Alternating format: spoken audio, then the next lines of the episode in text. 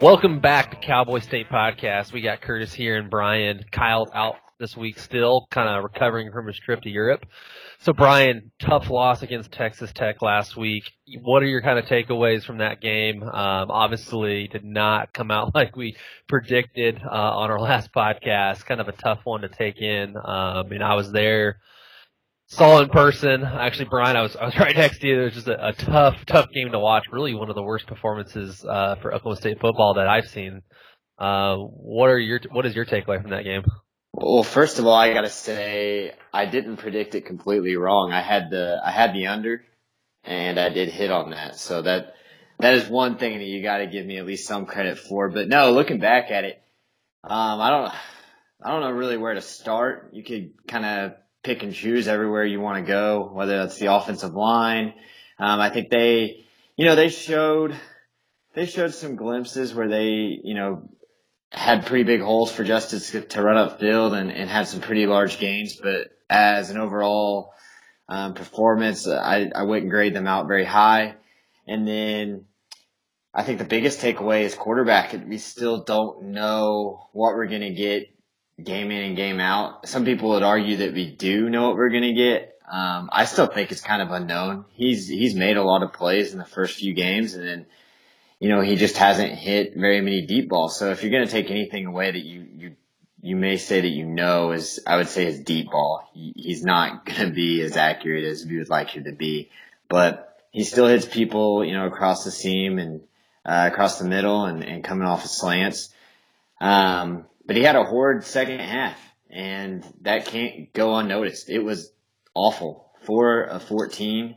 Um, I think it was under 100 yards passing. Um, I, I know it was under 100 yards passing to say a half, and you know he he also threw his only interception in the second half, so he did take care of the ball fairly well towards you know the last five seven minutes of the game. But um, you know you take care of the ball you want all game, but you still got to make plays. And I think part of it was game plan and part of it was just, you know, Texas Tech came out and put the spanking on us. Yeah, I mean they really did. I think we scored at the 10:40 mark in the second quarter, and and, and really didn't score uh, the rest of the game. So That's a lot of a lot of minutes of football with with no no scores um, in Stillwater. Really tough game, an odd game. You know, you still kind of thought the system was in place. Um, just a, just an interesting, you know, frustrating game really as a fan. Um, but you know, Cor- Cornelius struggled mightily. I don't know why we didn't hand the ball off more. Just kind of looking back and some of the, calls that the coaches made. Um, you know, Yurcich and, and Gundy obviously too involved in the game planning. Uh, was not really thrilled with it. I think that we ran a lot of the same plays we ran um, last year when we had Mason in Washington, and I just don't think we have that personnel um, so I'd like to see the uh, you know the offensive game plan change up a little bit, you know, geared to more of the strengths of Cornelius and some of the receivers we have who who are going to be able to work the middle of the field more. Uh, but they just seemed like it was either a you know streak play uh, down the sidelines. Um, I went back and kind of watched the tape, and you know over 50% of our uh, pass plays went down the sidelines more than 15 yards. So oh. you. Oh yeah, I mean, you look at the game plan and and if you've been a Yurcich hater all along, it just it just fueled the fire. I mean, it was it was that bad. And I'm yep. a Yurcich, I've been a Yurcich uh, supporter for a couple of years now. I was kind of unsure um, after his first two years, but I, I kind of jumped on board with with what he's been able to do and produce at Oklahoma State. And on Saturday, that was by far the worst game I have seen him him play call. Uh, in his tenure, and I, I'm not. That's you know that's taking it lightly on him. It was it was pretty bad. I mean, we ran. I don't think he knows what to do with this offense. He ran Cornelius. I don't know, eight, nine, ten times last game, maybe more. Um, and then he had one run for ten plus yards uh, against Tech, and he didn't go back to it. And you know, you're averaging uh, close to nine yards of carry with Justice Hill on the ground, and he gets 12 touches. Uh, I don't know. It's, it's mind boggling. Yeah, no, I mean, I've had, I'm hit and miss on, on Yurcich. I think he can be good. I think that he's a little set in his ways where if he comes in with a certain game plan and, you know, it doesn't work, I, I really don't ever see a ton of adjustment from him. Um, so even in this game, like that first half, it was kind of fool's gold that we had something going. Didn't really change much coming into the second half, and you know, obviously only had 91 yards offense there in the second half, which is very abysmal. Um, you know, Justice Hill only got the ball carrying it 12 times. Um, that's got to change. I mean, this is not Missouri State anymore. We need to get Justice the ball, you know, um, at least 20 plus times in a Big 12 game like this, especially against a Tech team that has shown to have breakdowns in tackling. So, I mean, yeah, they stuffed us a few times, but it seemed like every second or third carry, Justice would break one. So I don't and it's know not why we. Just, it's not just Justice. I mean, you combine Justice, Chuba, and JD King, and they combined for under 20 touches, and you ran 62 plays. What the heck is going on? I mean, how does that happen? no, yeah, I don't. It's it's a huge head scratcher. Uh, you know, across the OSU fan base, it's been a long time since we've had this type of anemic offense. You know, I think that 2014 obviously comes to mind, although I tried to block it out. Um, but I mean, that we had a lot of issues just from a, a talent perspective in 2014 and injuries. Like we don't have that right now.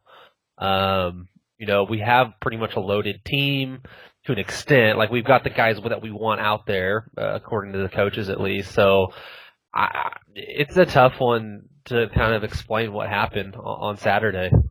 Yeah, it, I don't like I said, like you said, we were up in the stands and we kind of were just waiting for that turning point throughout the game. We kind of kept like, all right, you know, started to become uneasy about this. You know, we got down by seven uh, right before halftime, and I thought, well, I mean, this is this is a good time for this team to face some adversity against an opponent like Texas Tech. I, I feel confident we'll we'll make some adjustments and come back out and and take care of business. And then, you know, next thing you know, they get the ball, they drive it down they score, um, then it becomes a whole different ball game. Um, then I'm not so comfortable. And, you know, you just kind of kept waiting for that turning point, whether that be we finally got a stop down 14 and they punt us the ball. And that was the time that, you know, we got out of our seats to go take a restroom break and, and we come back and Texas Tech has the ball and, and it, you know, apparently we, we fumbled the punt uh, or turned it over somehow, and we're just like, you know, this is just not our night, and it, it just it just never. There's just never that turning point where you know in the Mason Rudolph era, we've had games where we were down 14 points. Iowa State, uh, 20, um, 16 at home, come back and win that game. Texas Tech, uh, I don't know if you're down against Tech. We were in a close game and, you know, come back and turn that game around. And it just didn't happen on Saturday. No, not at all. I mean, the only games that kind of, you know, resemble this since 2011, um, obviously 2014, we just had a couple abysmal games where we got blew out of the water by like TCU. But really that Texas game at home, like we, it was always lingering. We had a chance in 2014 against Texas. Um, and then just just could not get anything going on offense. But they never really pulled away too much until the very end. And then, um, you know, 2015 Bedlam, honestly, kind of reminds of this game. Like it was like we did just enough to like kind of stay close, but by the end of the game, they broke away several big plays. And obviously, those were both you know injury ridden teams.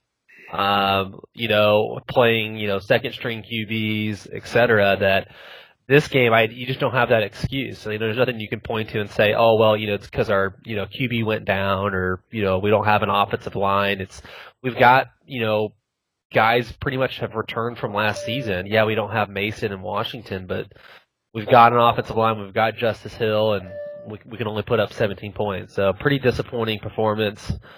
Um, just a real head scratcher, like I said, for this team. I, I wonder if it's a little bit of a fluke, you know, if if they're you know played this game ten times, if we scored 17 every game, or if this was kind of just an anomaly. So that's kind of uh, kind of what I'm interested in because after that Boise State game, I think you know the whole OSU fan base was uh, geared up and, and thinking we might be a little bit you know more than just a rebuilding year, but kind of uh, you know taken a step back in, in my mind. Um, definitely looks like a, a tough rebuilding year at this point. We're pretty evenly matched after watching that game, in my in my opinion. I mean, they they came into town and, and took it to us, and but at the end of the day, I like I like it as two teams, and, and I don't see what we have that they don't. And that's that's kind of a tough reality of where we're at right now. I, I think that they are they're equipped about like we are. Um, at every position. The receivers are big, they're athletic, they have a quarterback that's better than ours, and their offensive line created more holes. I, I yeah. don't know. I mean, I don't, and their defense, you know, we didn't have our best game offensively, but they definitely played a role in that. I mean, I can't sit here and it's, it's kind of weird to be saying that Texas Tech is on par with where we are this year, but they look, they look the part. Yeah, yeah, they looked that part, you know, at least that game for sure. And, and there were a couple, you know, just missed opportunities. While we never really seemed to turn it around, there was just a lot of moments where you thought. Um, I mean, I go back to like AJ Green's, you know, interception in the back of the end zone, which was a, a, a probably the the one of the best plays in the game for OSU, and for not very many great plays in the game, but it was a great interception. I thought then when we got the ball back, we were going to march it down and, um, you know, cut it. I think within like three points at that point. Um, and then later in the game, we set up a, a field goal, and that was also going to cut it to seven. I believe they were up ten, um, and we missed the field goal. So you know that plus. Ah, yeah, we were down fourteen. It would have cut it to I think eleven. Eleven. But yeah, exactly. Yeah. I mean, it's just like missed opportunity after missed opportunity. There was really no comeback at all. Like we scored, you know, zero points with 91 yards of offense. No. Uh, and, and Texas Tech pretty much controlled the, the clock, um, throughout the whole game, not just in the second half. So it was really hard to do much. I think they had the ball over 41 minutes. Yeah, that uh, was something I was going to talk about. They, you know, normally when we play Texas Tech, anybody that plays Texas Tech, their drives consist of like two plays five plays, four plays, you know, seven plays at a max. And against us, they had drives that were going three minutes, four minutes, you know, and, and you know, playing in the ACC, you're like, oh, that's a pretty quick drive. But in the Big 12 and playing Texas Tech, their scoring drives rarely go over like two minutes, two and a half minutes. They're normally quick strikes. And I noticed that I think that's going to help them down the road. Uh, for Texas Tech. And if they can, can if they can kind of chip away instead of relying on that big playability, mm-hmm. um, they're gonna that's gonna pay dividends for them down the road. I think they're gonna, you know, um, maybe bring a little more dog to the fight this year. Yeah, no, I agree. Yeah, I mean, I think just I mean they think they ran over um, ninety plays. Um, yeah, 46 rush attempts for over 200 yards. I mean, Gashed. not only is that bad defense, but yeah, we were just getting gashed all night long, which was a little surprising. You know, I thought our D line was the strength of the defense. Um, did pretty well against Boise, who had a solid running attack, not not a great one by any means, but it just changed pretty quickly. I don't know if we were, you know, you know, not sound gap alignment or something like that on D, or just over pursuing uh, maybe after that Boise State game, but you know they just seem to get four or five yards a pop about every time. So really a tough day after really both sides of the ball and special teams. I, I'd give kind of you know uh, C or D across the board at best for all the units. Yeah, I, I can't think of a position group besides Justice that would get a B. Um, yep. I just don't see it. And now, I, now I know what it feels like to be Pittsburgh from last year. That was, I mean, you just couldn't, didn't have an answer for anything. That's what it felt like. Yeah. Yeah. It, it was weird though, cause it didn't, I mean, it was kind of back and forth early on. It really didn't seem like we were outmatched by any means. Like you said, we went into halftime down, but it really felt like we'd just come out and, you know, brush it off and, uh, you know, kind of take care of business. But it was really that second half that was just long and and really had nothing going our way. Um, yeah. Fans were totally out of it. Really, I, I mean, same, I it was just a very way. quiet and, and weird atmosphere. I feel the same way. It's you know the first half. I forget that we even played a first half.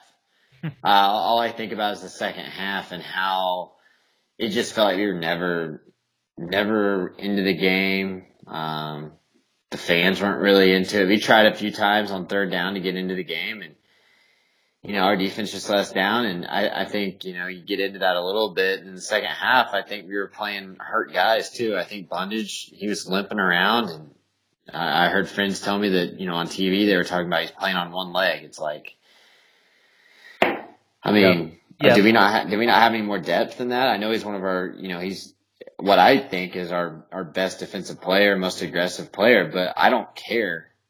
A healthy person out there is better than one person on one leg, or, you know, our best player on one leg.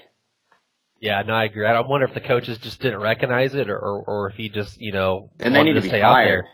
out there. yeah, I know it was pretty obvious. I mean, I could see it from the stands, and uh, but yeah, I mean, a lot of injuries, so kind of questionable going into the next week. I think Bundage was banged up. Um, you know, Daniels, I think, has a, a broken hand or wrist of some kind, going to be out three to four weeks.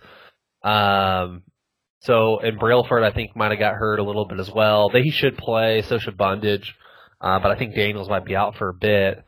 Um, but yeah, I mean, let's kind of look into the future. I mean, yeah, what a the, nightmare. oh, with the injuries you're saying? Oh yeah, I mean, I mean, just yeah, just keep they just keep piling on from Saturday, and, and you know, you want to keep talking about some more. Do you want to get into the McCleskey transfer?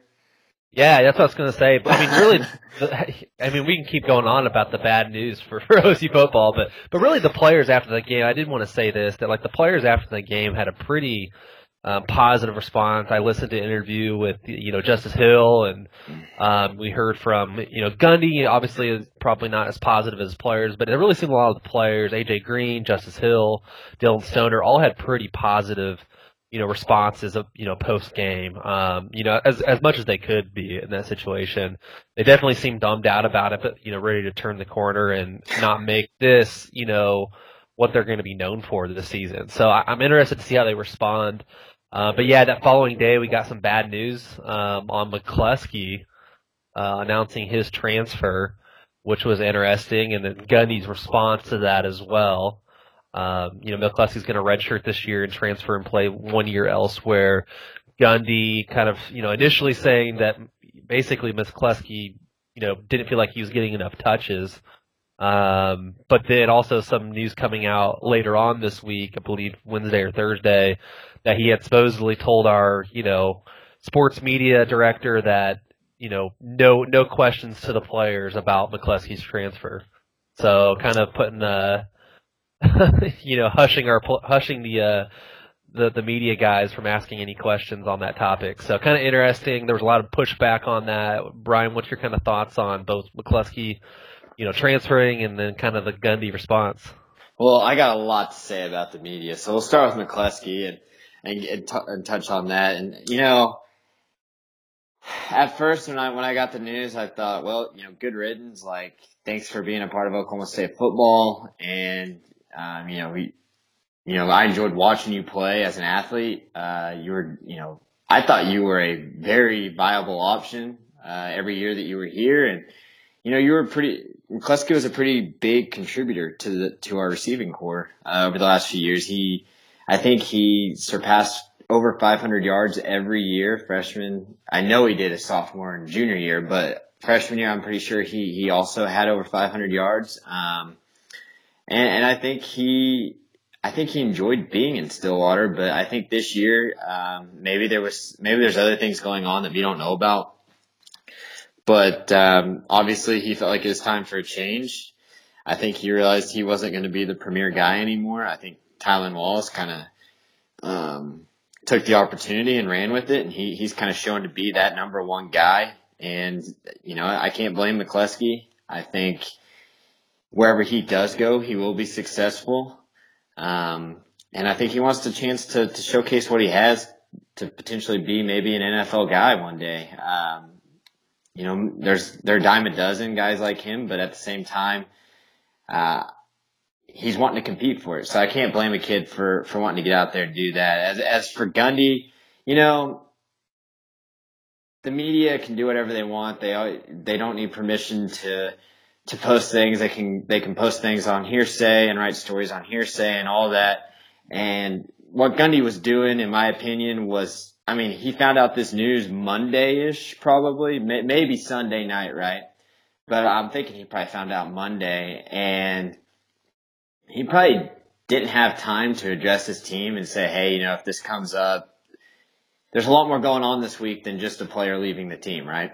And so I, you know, I don't mind him doing what he did. I think the media threw a hissy fit and, you know, I, I heard Jim Traber going off on the radio on Tuesday and saying that, you know, this is, this is horrible. Mike Gundy doesn't, um, promote OSU very well. He should be on the radio. He's not cordial. He doesn't come talk to the local media, blah, blah, blah. And um, with a program like Oklahoma State, not being Oklahoma, you need all the attention you can get. Well, guess what? You're giving it to him. So, in my opinion, like he's doing, you're kind of his puppet at this point. And uh, I don't know. I mean, maybe it's not the best look, but I don't think he really cares, and I don't think it really has an impact on Oklahoma State football, to be honest. Um, yeah, that, that's just my personal opinion. Yeah, I mean, I'm I agree with you, Brian, as well. Just you know, the media, you know, pushback was just kind of like the the news ended up being really less about Oklahoma State and more about how the media was up in arms about not getting access. Uh, and that that was the story. I mean, I read a whole article from some journalists or aspiring journalists from some Big 12 I forget who, if I could remember the name, but basically it was a whole article about how they couldn't get access to OSU um, sports very easily, and even when they I did, they were they were restricted um, to not ask about McCleskey in this situation. And it's kind of like, okay, well, you know, it is a privilege to, to get access. I mean, they only give it to certain people. Every organization does that. Every sports team does that. You have to get approval. They're not going to let everyone in uh, to ask questions and, and talk to their players. And these players, I mean, at the end of the day, the vast majority of them are, you know, not going to go on to professional athletics. They shouldn't have to be trained on how to deal with, you know, the press. Um, yeah, it's good coaching to do that to some extent. I know a lot of people were saying, why doesn't Gundy just say no comment? But at that point, what's the difference of saying, there's you know, no hey, difference. don't ask this question or have your players just say no comment? Yeah, there's no difference. Right. At the end of the day, there's no storyline, right? the only storyline that they get when Gundy says "Don't ask the question" is that now they can write. Yeah, yeah, exactly. Now they can write articles right. and articles about how they didn't get access. So it's just a weird deal. Uh, kind of goes back even to the "I'm a man, I'm 40." You know, saga between the media and Gundy, and I think that honestly has a lot to do with it. Kind of going back in history. And if you're in the media and you want to know the answer, don't be a sissy. Ask the question. That's how I feel.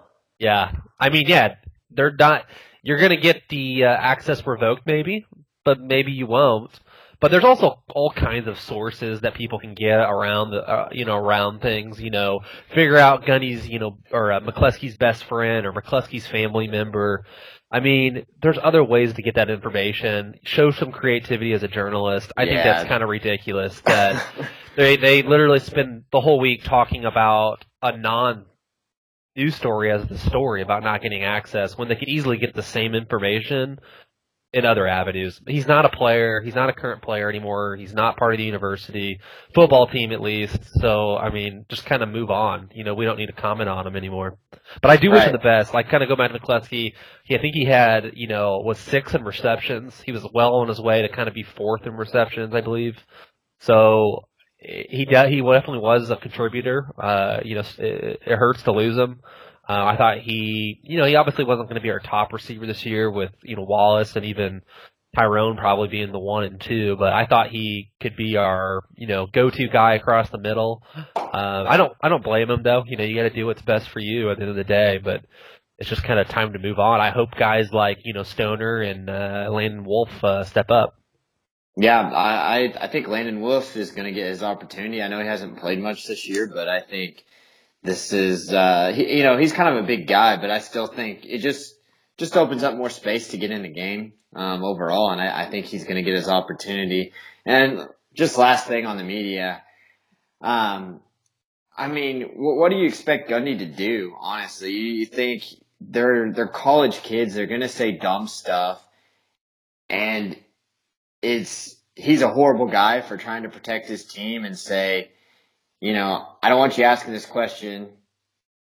because I mean he's doing it for a reason and it's a good reason and the media is turning this into some sort of like he's a horrible bully and does this and that saga and it's just I don't know it's a load of it's just it's just a bad deal.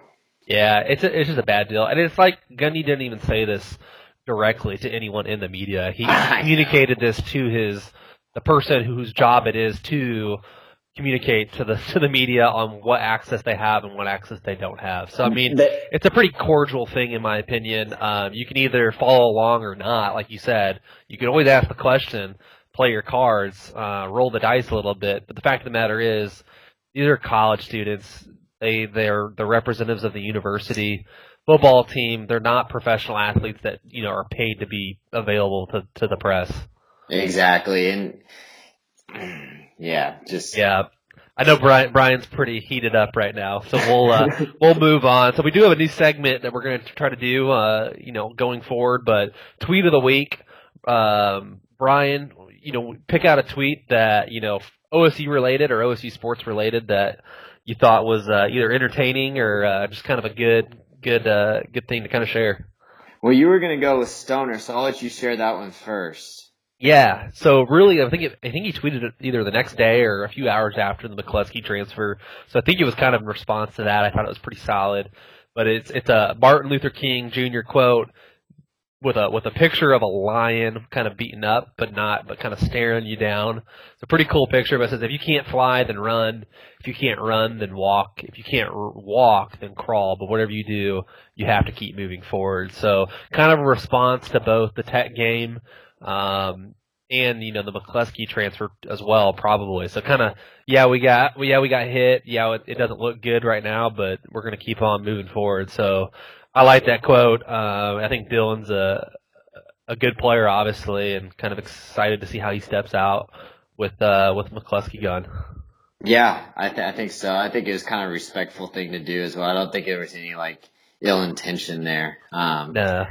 But but my tweet of the week uh, goes to um, Brad Lundblade, uh, former Oklahoma State offensive lineman. There was a, I guess it's kind of a sub, well, not really a sub tweet. Excuse my uh, generational um, deficiencies when it comes to, to Twitter, but um, Mark Cooper uh, initially started this thread with uh, it said, "With McCleskey gone and Trayson Wallace hurt, OK State is thin at inside receiver." And then there's Dillon Stoner who missed second half Saturday with an injury. And Landon Wolf, so on and so on. I, am not going to read the rest of the tweet, but OK State Prob said, walk on question mark starter. That's what we do now. And, uh, Brad Lundblade responded with, you're right. Walk ons never, never turn out to be productive players because he was, you know, he is a former walk on. And I just find that, you know, you know, be patient at the same time. Like, yeah, we're here to win football games. So, um, it is important, but you know, there's there's a lot of negativity going around right now, and you got a four, you got a three and one football club that's still playing for a lot. So, um, you know, I appreciate Brad, you know, kind of stepping up and um, supporting a former uh, teammate in Taylor Cornelius. Yeah, no, that's that's exactly right. I mean, we we've had so many walk-ons be successful. I mean, Brandon Weeden was a walk-on once. Uh, Chelf was a walk on at one point, correct? Uh, I think actually think he was a scholarship player, but the whole time. The whole time, but Colton Chelf, his brother, was a walk on who probably caught the most important pass in you know OSU football history. Right. Um, you know against uh, against Stanford. So I mean, we've had plenty of walk ons. You know, other universities as well have had some really good walk ons. So we've got a good walk on program. So it's kind of a I, I like the shot though. Brad, Brad, uh, kind of spouting back to the the Twitter OK State prob. So yeah, um, pretty cool stuff. I really hope that you know this the team turns it around, but we'll we'll dive into you know OSU KU um, a little bit later in the podcast. So around the league, top three games or top four games outside of OSU. Um, we'll kind of start it off with the big one, uh, West Virginia Tech, especially kind of inter- of interest just with our you know you know, lost last week against Texas Tech. What are your kind of thoughts thoughts going into that, Brian?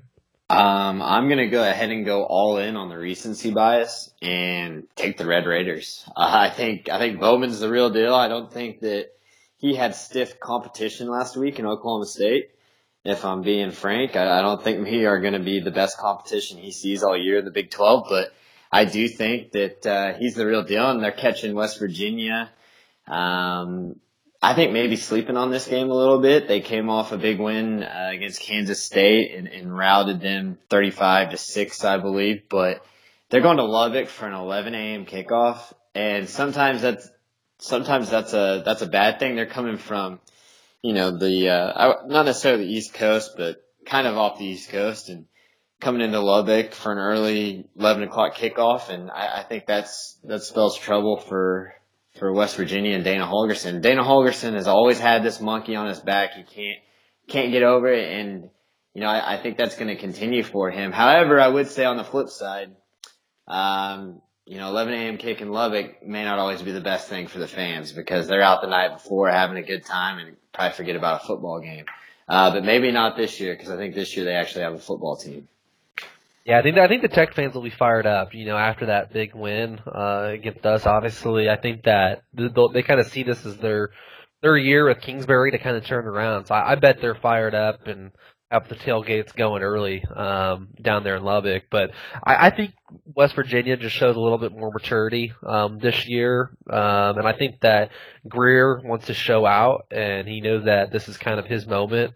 I do think it'll be close. I think Texas Tech will play a, a really good game and, and look pretty pretty similar as they did against us. I just think it'll be more of a back and forth scoring contest. I think West Virginia probably goes on to win like a 49 uh, 42 type game and, and a tight one. Um, but I think be, it'll be a, be a really good game, honestly, to watch. Be honest with me. Be honest with me. What what game are you going to watch more on Saturday? The the Texas Tech uh, West Virginia game or the the OSU Kansas game? Oh man, I'll probably watch in the first half uh, OSU Kansas because I'm, I'm I'm a, I'm a little nervous. Um, I I will. We'll, well. we'll, we'll we'll dive that into a little bit more. But if we get up or something like that, um, there it's just a pretty boring game, which those you know KU games can tend to be. I might I might find myself flipping it over to uh to that Tech, Tech West West Virginia game. Should be a good one. Yeah, we could could finish up the OSU game on a on a replay later that afternoon or something. Yeah, that's what I'm thinking as well. so so kind of moving on here. Uh, so just kind of recap that one. Brian, you got Tech. I got West Virginia. OU Baylor is the next one. Um, OU kind of coming off a you know pretty close game. Uh, went to, went into overtime against Army. Um, kind of a surprise there. Then Baylor, who you know really went into the game last week against KU. Um, and really, a lot of people thought that might be a pretty tight game, but Baylor just kind of took care of business. So, who you got in that one, Brian? It's it's in Norman. Uh, I got the Sooners doubling up the the Bears this weekend. I do think that um, OU's offense is going to come out a little pissed off. They, frankly, I mean, they didn't have the ball very much on Saturday, and, and that's got to be frustrating. And I think they're going to try to give the fans a show. I mean, I think they had the ball 12 minutes uh, against Army, and that is, you know, that's got to be so discouraging. So they're going to come out, they're either going to come out rusty or they're going to come out firing on all cylinders and take it out on Baylor. So I'm going to take the latter and say they, they come out firing, and, and I got them winning. I do think the defense is going to be maybe a little, maybe a little worn from last week against Army, just having to, to play that, you know, gritty defense against a team that runs the ball over and over and over again in the triple option. So I'm going to take uh, OU 56, Baylor 28 in that game. Um, but I think it might be a little closer at halftime than that. I think OU pulls away and figures it out down the stretch. Yeah, I mean, I'm I'm mostly in the same line of thinking as you. Um, I do think OU wins by you know two touchdowns or three touchdowns, but um, you know, Baylor's not going to be able to play keep away like Army did. Uh, Army was able to, you know, run the ball methodically, run down the clock, uh, and essentially play keep away for for much of that game. I, I didn't watch it.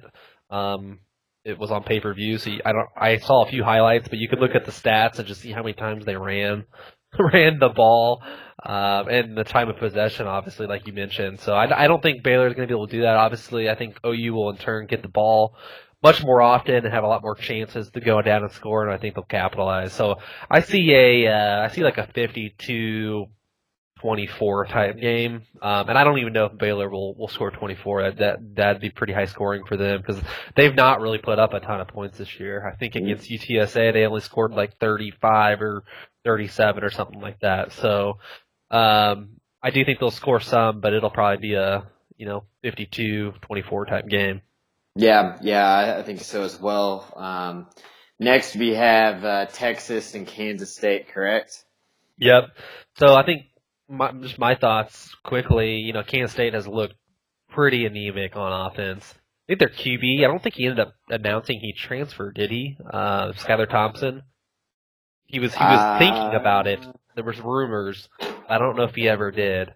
Uh, but they they have their backup QB now as their starter at Kansas State, and Texas just kind of looks like they're hitting.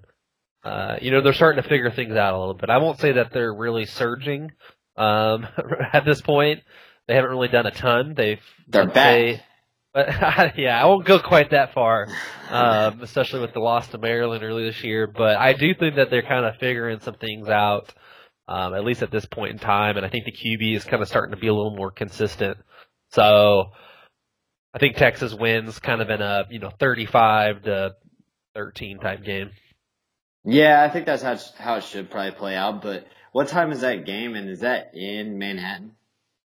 Uh, Texas Kansas State is in Manhattan, and it's at 2:30. So kind of a day game, Manhattan, Manhattan. Uh, yeah, I, I'm I'm gonna think it's a lot closer than that, and my gut tells me to take Kansas State, but just on paper, I think Texas is just so much better. They should win this game by at least a touchdown. So I'll say Texas wins this game 27-13. Um, kind of in an ugly game, but like you said, Kansas State can't move the ball. Their their offense is anemic, and you know, poor poor Bill Snyder. Um, just when you start calling him poor Bill Snyder, though, he'll come out and win a game. So we'll see what happens. Yeah, yeah. I'm hoping it's uh, before our game. he may do it against us if we're not careful. I know, uh, I know. Let's get out of the way. Kind of an interesting story I heard on K State uh, football though was that kind of mid game last week, the uh, Snyder walked over and told their backup QB to go out there, uh, really without consulting the offensive coordinator or uh, Skylar Thompson.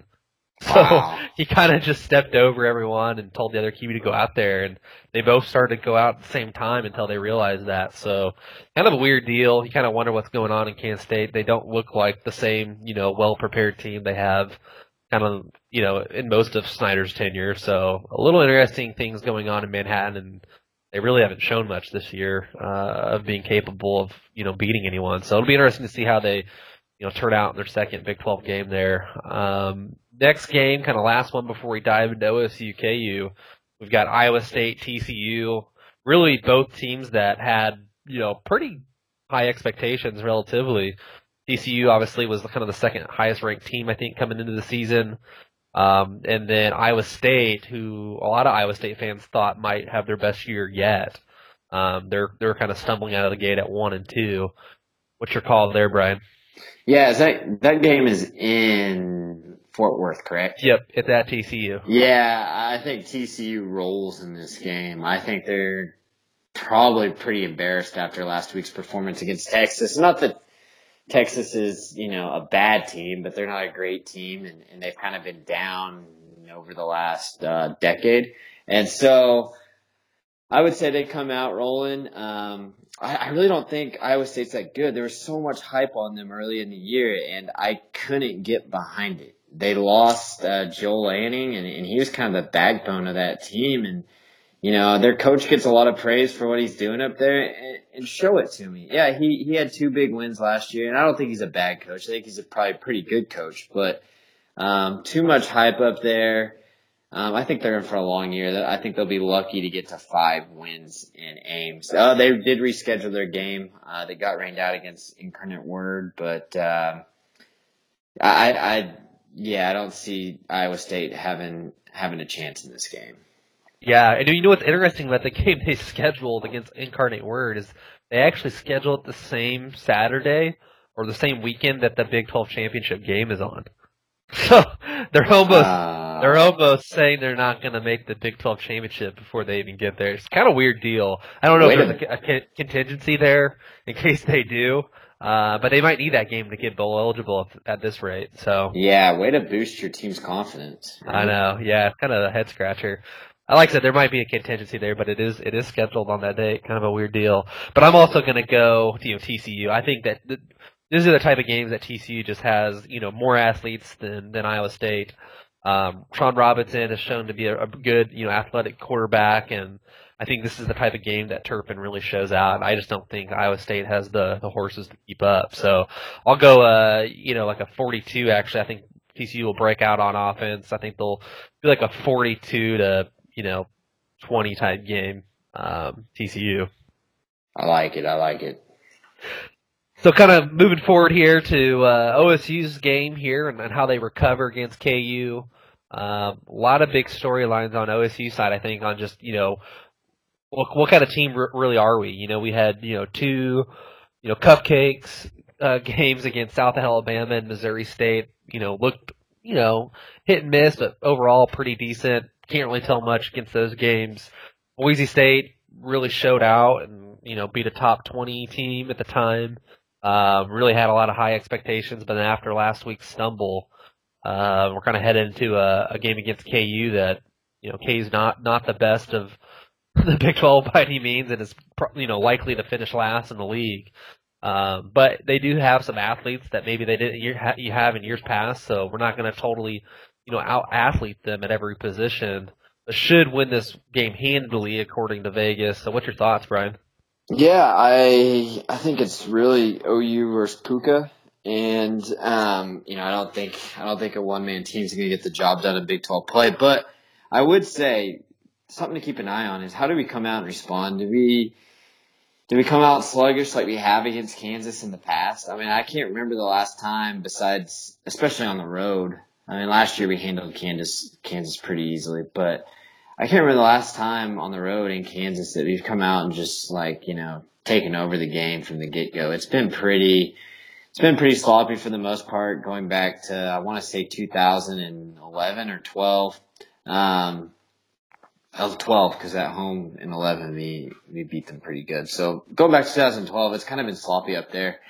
Um, you know, like I said, I think we got the athletes to even with Daniels out and Bundage maybe resting a little more this game. I think we're going to establish a run game. I think this is the game where Gundy seemed pretty upset last week after the game with um, how often we ran the ball and what that looked like. So I think there's going to be a big initiative to get these guys some confidence up front. We're going to run the ball. We're going to pound it. And we're gonna, you know, let uh, Cornelius play more to his strengths. Um, you know, maybe some bubble screens, quick slants across the middle of the field against uh, some weaker competition than Texas Tech. And I think we'll, I think we'll fare pretty well up there. And I think it'll be a big rebound game for us. So I'll go Oklahoma State 28. Uh, I'll go Oklahoma State 35. Pooka 7. yeah, no, I like that. Um, I, I, I do think that we'll, you know, probably come out little, the gates a little quicker than maybe we have the last few years against KU. Um, just because these are these are different players. I mean, I think we kind of take for granted that a lot of these guys really haven't started much at this level. Um, you know, we really like even on the offensive line. I don't think we have a ton of experience necessarily. A lot of those guys got snaps last year, but they haven't really played every single down. You're I think we're just kind of, you're backtracking on me, Kurt. Beginning of the beginning of the year, you said they had so much so much experience, and I was with you. Um, I just wanted to call you out there. well, I think that the biggest disappointment on the offensive line is, is some guys that did return that did have you know experience that aren't even start you know starting at this point. I don't know if it's because they're recovering from injuries. Uh, but Marcus Keyes, you know, who I kind of thought was going to be a, a, real big cog at at, uh, at guard, um, really hasn't played as many snaps as as he did last year, even, and really hasn't looked quite the same. So a lot of guys that we kind of expected to make progress, you know, just haven't yet. And I don't know if that's a chemistry thing either, because there's just a lot, a lot of new guys on that line. Um, but you know, going back to the KU game specifically, I think that I think a lot of the, the skill guys that we have, you know, like Tylan Wallace, I think he's going to continue to step up. Um, honestly, I think like a Landon Wolf or even a Dillon Stoner is going to going to get some looks across the middle especially after last week with limited success going downfield. I think they're going to try to you know, mix it up a little bit more. And I don't think our, you know, coaching staff are, are that, you know, blind to, to what happened. So even though we weren't able to make adjustments in game last week, um, with our kind of offensive game plan, I do think that they'll be, you know, very focused on getting our playmakers balls in, in maybe different ways than we did, you know, in 2017. I think we got so used to, you know, just throwing it downfield and throwing it up to our playmakers and, and a James Washington or Marcell Ateman going up and getting it. Uh, it's just sadly taken the Texas Tech loss to realize, hey, we're not, we can't do that every game anymore. You know, we got to figure out other ways to get the ball. I want to see a lot more, you know, screens off the line, slants, uh, drag routes. I'd like to see them roll Cornelius out um, in both directions a little bit more and and get the running backs the ball. You know, period. I think Justice Hill's got to touch the ball twenty to twenty five games at least, and then get King the ball a little bit more too. I mean, he he barely carried it as well. So I hope they you know work the short game a little bit more and and, and less of the deep balls. Do you think we see Dru Brown by halftime?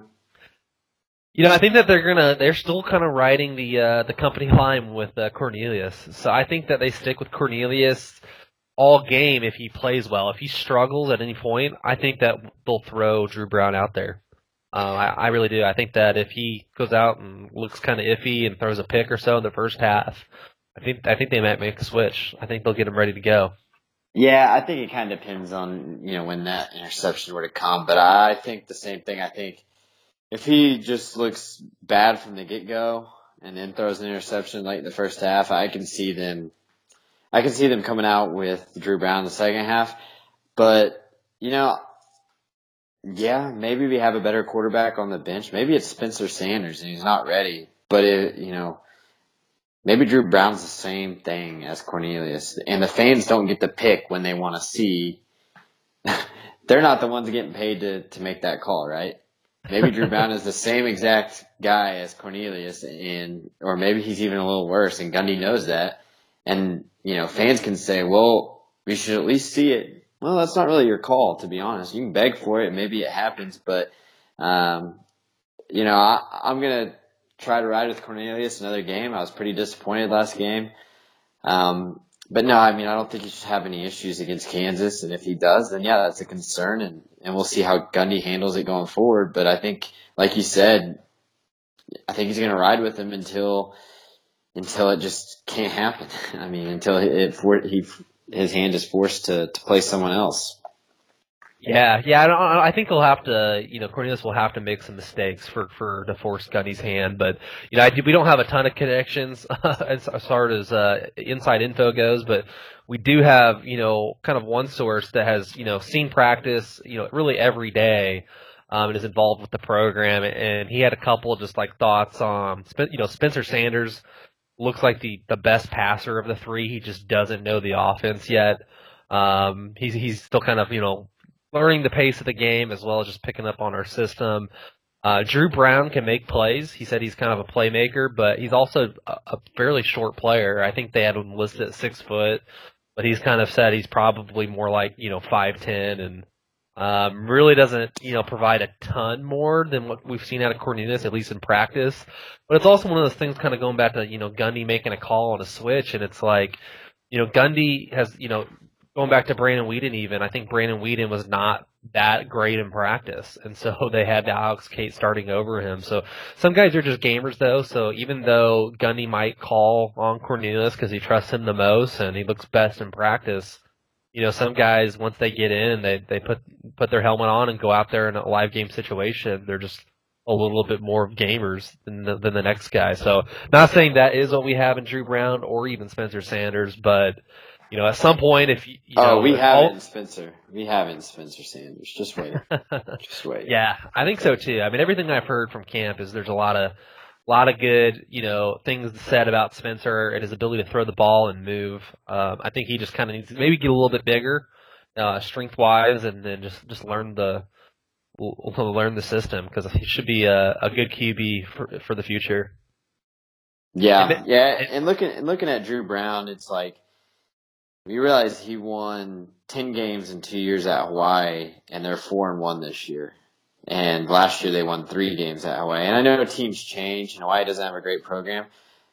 But if you're a good quarterback, you should make them better. And maybe he did. Maybe they're a one win team and he's a three win team, but I highly doubt that. Um, and I just wonder if there was some concern about his job because the quarterback at Hawaii this year is is lighting it up. And uh, you know, so maybe maybe Dru Brown isn't as good as we thought he was. Anybody can make their if you pick the best plays out of your college career, you could make Dax Garman look like a stud. You know, it's come on.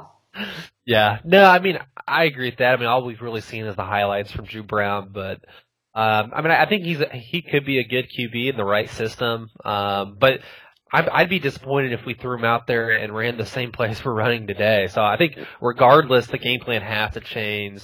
Uh, just with more short routes, more quick, you know, slants and screens, because that's the type of system Dru Brown would be successful in. Uh, you know, he's not going to do any better than Cornelius. I don't, I wouldn't think in a, you know, deep ball type system. So I think regardless, I want to see changes in, in offensive style and I'll kind of speak for Kyle since he's offline here, but you know, I, I think there are a lot of fans and, and, uh, OSU fans out there that want to see Dru Brown and, you know, with the new redshirt rule, kind of going back to the McCleskey a little bit, but also just kind of planning for the future. We've got eight games left in the regular season. We could theoretically play Dru Brown for four, um, and then Spencer Sanders for four, and then maybe go back to Cornelius as kind of a you know senior offering, kind of sounds... a thank you in the bowl game. I mean, I could not saying we would do that by any means, but um, it, just, just with the new rule, you could theoretically do that. You know, play three QBs and send off your yeah. grad transfer in a bowl game. Yeah, I just that just seems. I mean, I yeah, that's the, theoretically you could do something similar to that, or play someone three games, someone two games, whatever it may be. But how choppy does that sound? There's no rhythm. I mean, I just don't think. I think that'd be a disaster. And yeah, there's you know there's nothing to lose probably by throwing Brown out there because he's probably not going to be the starter next year. But at the same time, like there's little to gain as well. So, uh, or I would think there's little to gain. Um, I mean that's that's to be determined. But you know, I, Cornelius could easily get us to you know five, six, and one, and, and and we still may not know that much about him. because yeah. of the because of the inferior opponents. I mean, we play uh, Kansas, Iowa State, Kansas State, and those are three games that Oklahoma State should win. Um, the bo- it's the bottom of the league, right? So I mean, yeah, it's kind of like you could play all three of those games, win all three, and look decent, but it's gonna be. I think I told you this too, Brian. It could be fool's, fool's gold. You know, I mean, we could oh, still not know nothing. We could still not know anything about this team. Um, absolutely. So, and then be kind of a you know, in one hand, a little bit anxious to see how we perform against those you know lower tier opponents, just because you know I, I'm I'm a little the back of my mind thinking, well, maybe we're maybe we're in the bottom half of the league, you know, after that Tech game. So I'm kind of looking for some indications, or you know, maybe we go in there and blow them out or whatever. Because uh, if we don't, I'm I'm probably leaning towards you know maybe a six seven win season, which is drastically different than what we originally predicted coming the year. Yeah, I mean I had them at eight wins, and I still think that's about where they're headed. But um, you know, Kyle had them at eleven and one, and and you know maybe maybe maybe he's uh, going to turn the tide for us, and he he knows something we don't. We'll see. yeah, yeah, he doesn't have a whole lot of cushion any any longer. I think I was at t- the ten, so I'm a, I, I feel like mine's a, a little optimistic at this. You point, run, but, you run, you're running if, a little you, thin. If you would have asked me this last week at this time, though, I would have been, you know, pretty optimistic. I might have been trending towards 11 at that point. Oh, so ah, that's just college football, you know. It just turns week by week, so that's what makes it exciting. A lot of upsets, you know, going to happen out there. So hopefully we can take care of business against KU. Yeah. Yes, sir. Cool. Well, kind of moving on. I just wanted to mention, you know, OSU uh, cowgirl soccer. Uh, they're ten and one right now, ranked fifteenth. really out. looking good. Yeah, big time. I think they got a matchup tomorrow um, against Texas at home. Number six ranked Texas, a kind of big game in Big Twelve play there.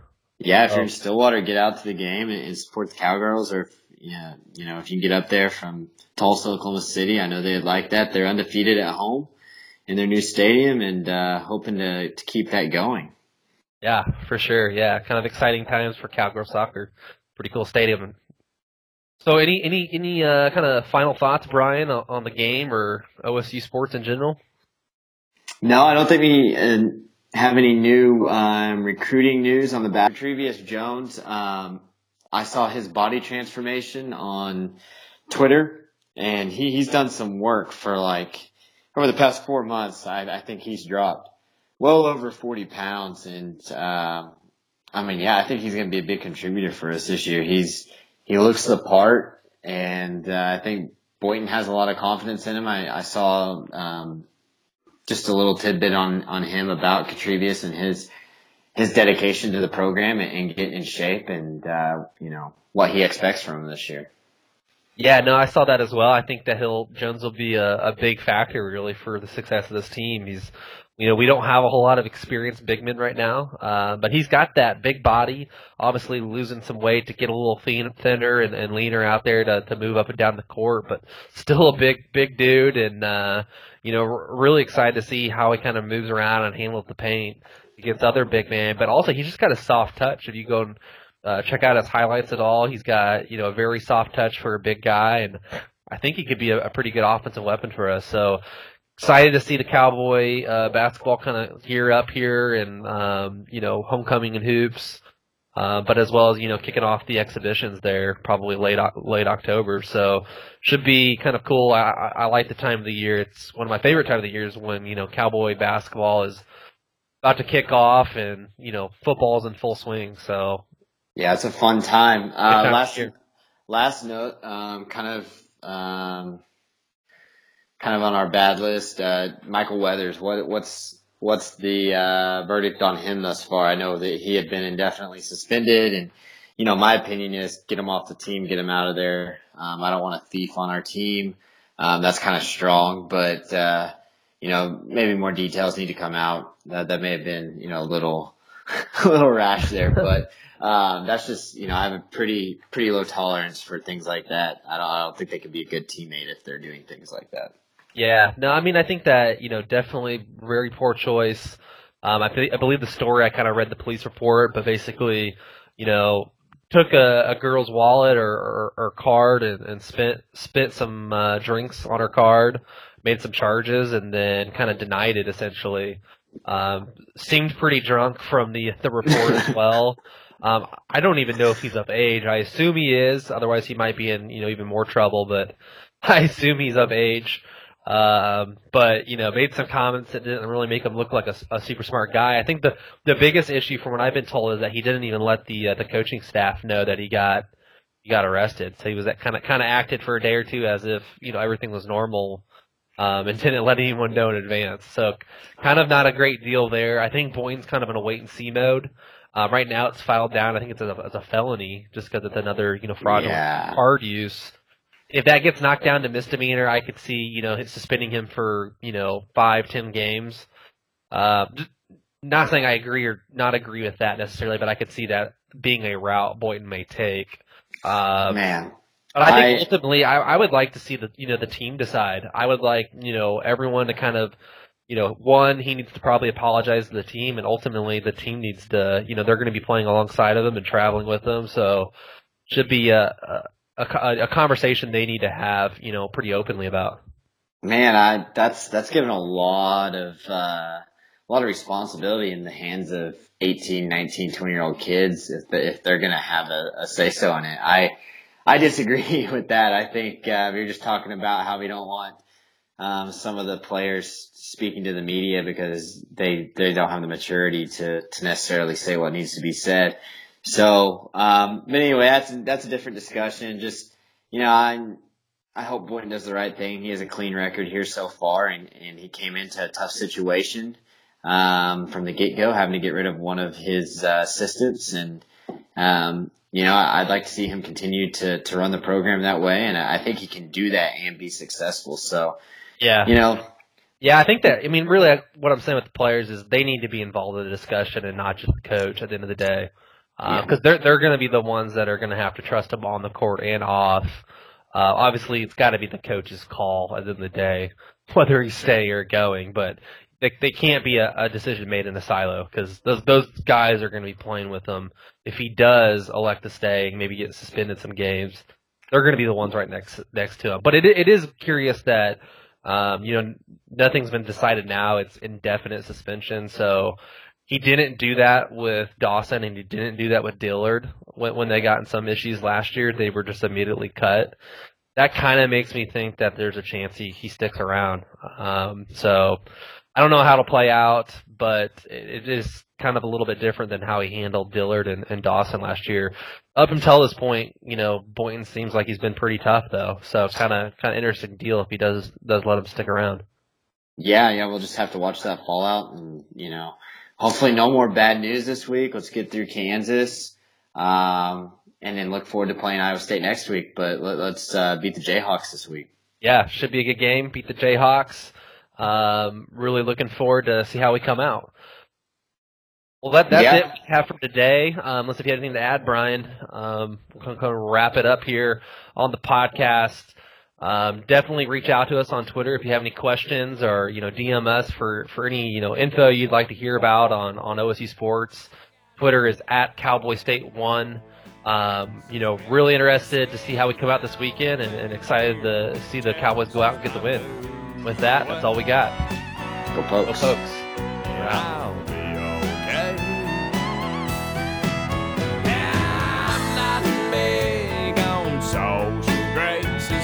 Slip on down